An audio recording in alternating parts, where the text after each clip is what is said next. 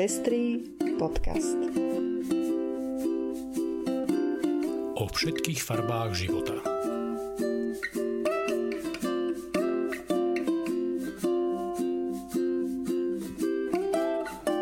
Vítame vás pri 81. vydaní Pestrých správ. Toto sú informácie, ktoré prinášame. San Marino má svoju prvú hlavu štátu s radou LGBT ľudí. Rodová rovnosť medzi nemeckými evanielikmi napreduje. Hatráková už na funkciu detskej ombudsmanky nekandiduje. Vyšla kniha Out in Church o queer katolíkoch v Nemecku. Interrupcie sú v slovenskom parlamente opäť. Ombudsmanka Maria Patakijová predložila svoju poslednú správu. Ja som Lucia Plaváková. A ja som Ondrej Prostredník. Ďakujeme, že viacerí nás už podporujete a tešíme sa, že vám záleží na šírení osvety v oblasti ľudských práv a ochrany menšín. Ak sa chcete pridať našim podporovateľom, nájdite si náš profil na patreon.com. Srdečná vďaka a príjemné počúvanie. Najstaršia republika na svete, San Marino, sa zaradila medzi najprogresívnejšie potom, čo menovala verejne známeho aktivistu za LGBTQ práva 58-ročného Paula Rondeliho za jednu z dvoch hlav štátu. Politický systém v San Marine sa vyznačuje tým, že sú menované dve hlavy štátu, tzv. kapitáno regente, z ktorých jedna sa vyberá z radov opozície a jedna z radov koalície. Ešte donedávna, až do roku 2004, bol pritom v San Marine sex medzi osobami rovnakého pohľavia trestnoprávne postihnutelný. Odtedy však krajina prešla kus cesty a v roku 2018 prijala aj registrované partnerstva pre všetky páry. Rodová rovnosť medzi nemeckými evanielikmi napreduje. Heidelberská teologička Heike Springhartová sa minulý týždeň stala už šiestou nemeckou biskupkou. Evanická cirkev v Nemecku je organizovaná do 20 krajinských cirkví. Takmer tretinu z nich v súčasnosti vedú ženy. Krajinské cirkvy spolu tvoria evanielickú cirkev v Nemecku, ktorej predsedá vždy niektorý z biskupov alebo biskupiek krajinských cirkví. V súčasnosti je na čele tejto celonemeckej evanielickej cirkvi tiež žena Anete Kuršusová. Výraznou osobnosťou na čele celonemeckej evangelickej cirkvi v minulosti bola aj hanoverská biskupka Margot Késmanová. Nemecko malo aj vôbec prvú evanielickú biskupku v dejinách od Luterovej reformácie. Bola ňou hamburská biskupka Mária Jepsenová. Tá po 18 rokoch vo funkcii odišla do dôchodku v roku 2010. Ak by ste hľadali ženu na čele niektorej zo slovenských cirkví, hľadali by ste márne – asi aj to dosť vypovedá o stave rodovej rovnosti u nás. Do parlamentnej podateľne predložili poslanci a poslankyne Olano svoje nominácie na post komisára alebo komisárky pre deti. Potešujúcou správou je, že medzi nomináciami nie je meno Kataríny Hatrakovej. To je dobrá správa pre deti a rodiny, ktorým hrozilo, že Katarína Hatraková bude do úradu vnášať svoje neodborné, ideologicky podfarbené a škodlivé postoje. Medzi nomináciami nájdeme 4 mená, a to Jozef Mikloško z Úsmev ako dar, ktorý je známy napríklad svojou podporou Aliancie za rodinu. Ďalej je vo výbere Natália Blahová, Julia Lindnerová a Žanet Mazíniová Motlová, za ktorou stoja aj organizácie dlhodobo sa venujúce ochrane práv detí a pomoci deťom v ťažkých životných situáciách. Pevne verím, že v tomto prípade bude platiť do tretice všetko dobré a poslanci a poslanky nezvolia osobu, ktorá má všetky predpoklady vykonávať tento post odborne, rešpektujúco a v najlepšom záujme detí. Myslím, že pri výbere stačí počúvať tých, ktorí sa téme dlhodobo venujú. Našich správach pravidelne informujem o postupne sa meniacej situácii queer ľudí v katolickej cirkvi v Nemecku.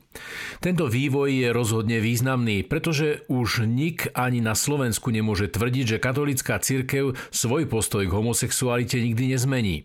Mení ho a Nemecko je dôkazom. V najbližších týždňoch sa do distribúcie dostáva kniha Out in Church za církev bez strachu, ktorá vyšla v renomovanom vydavateľstve Herder. V januári 2021 katolickú církev v Nemecku šokoval spoločný coming out vyše stovky katolíkov pracujúcich na rôznych pozíciách cirkvi. Svoje príbehy niektorí z nich spracovali do knižnej podoby. Čo to znamená pracovať ako nebinárna osoba pre katolickú diecézu? Čo prežíva katolický kňaz, ktorý je gej a musí svoju identitu skrývať? Môže byť lesba učiteľkou katolického náboženstva? To sú otázky, s ktorými sa autory vyrovnávajú na stránkach tejto knihy a ktoré nesporne presahujú rámec Nemecka. Celkom iste budú odpovede autorov inšpiratívne aj pre queer ľudí v katolíckej cirkvi na Slovensku. Po pár mesiacoch oddychu je to tu zase. Na najbližšiu schôdzu parlamentu predložil poslanec Čepček ex Olano a fašisti tri návrhy zákonov obmedzujúcich prístup k interrupciám. Prvým z návrhov chce Čepček oklieštiť prístup k interrupciám iba na prípady ohrozenia života a zdravia ženy, alebo ak je jednoznačne diagnostikované ťažké poškodenie zdravia plodu, alebo ak je tehotenstvo následkom znásilnenia, ale v prípade znásilnenia aj to len do 12 týždňov tehotenstva. Zároveň chce znemožniť ukrajinským ženám prístup k interrupcii okrem prípadov ohrozenia života a zdravia. Výslovne teda vynechal prípad znásilnenia alebo ťažkého poškodenia plodu. To sa dá komentovať iba jedným slovom – obludnosť. V druhom návrhu Čepček navrhuje zavedenie povinnosti lekára a lekárky zabezpečiť vypočutie tlkotu srdca a vyhotovenie snímky embria. Zároveň chce zakázať reklamu na interrupcie. A tretí fašistický návrh nie je nič menej a nič viac ako znemožnenie interrupcií ukrajinským ženám. Toto je fašistická reakcia na znásilňovanie detí a žien a pomoc ženám utekajúcim pred vojnou. Myslím, že k tomu niečo dodať. V každom prípade nemajú tieto návrhy šancu prejsť ani prvým čítaním, avšak som veľmi zvedavá, ako bude Záborská spoluhlasovať a pevne verím, že ju to odradí od toho, aby vôbec tému interrupcií opätovne otvárala. Aspoň snad nie na ďalšej schôdzi. Verejná ochrankyňa práv Mária Patakijová zverejnila správu o svojej činnosti za obdobie kalendárneho roka 2021. Je to jej posledná správa, keďže jej funkčné obdobie sa tento rok končí. Po Jane Dubovcovej je Mária Patakijová druhým človekom v tejto funkcii so skutočným záujmom o zlepšenie dodržiavania ľudských práv na Slovensku. Prvý ombudsman v dejinách Slovenska Pavel Kandráč tento úrad pre zvýšenie povedomia o ľudských právach žiaľ veľmi nevyužíval.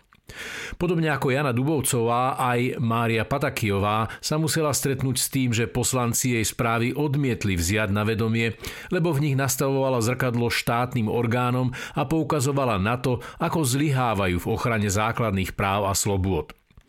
V aktuálnej správe Mária Patakijová poukazuje na zlyhania štátu pri garantovaní práv rodičiek v zdravotníckých zariadeniach, pri poskytovaní osobitnej ochrany deťom, ako aj o sterilizácii žien v rozpore so zákonom. Márii Patakijovej aj v mene tvorcov nášho podcastu ďakujeme za jej výnimočný prínos k dodržiavaniu ľudských práv na Slovensku a prajeme všetko dobré v ďalšom profesnom i osobnom živote. Štvrtok 21. apríla sa o 20.00 odohrá slovenská inscenácia Príbeh geja, príbeh lesby, ktorá sa snaží na základe mozaiky príbehov rôznych gejov a lesie približiť fázy ich života. Zobrazuje ich vnútorný coming out a jeho prežívanie v slovenskej spoločnosti. Predstavenie v rámci sprievodného podujatia Pride pred dvomi rokmi navštívila aj prezidentka Zuzana Čaputová. Pred predstavením sa vo štvrtok o 18.00 uskutoční diskusia. Pracujete v školstve a chcete urobiť niečo proti šikanovaniu? Tak aj pre vás je určený online workshop Kyberšikanovanie, ktorý sa uskutoční 21. apríla od 14. do 17. hodiny. Ako využiť dotazníky a screening nielen pre zber informácií, ale aj pre účel vzdelávania, podporenia mladých a aktivizovania k pomoci? Na čo sa pýtať a ako sa pýtať? Zaujímajú nás informácie o rolách obetí a viníkov alebo skôr informácie o spôsoboch, spôsoboch riešenia?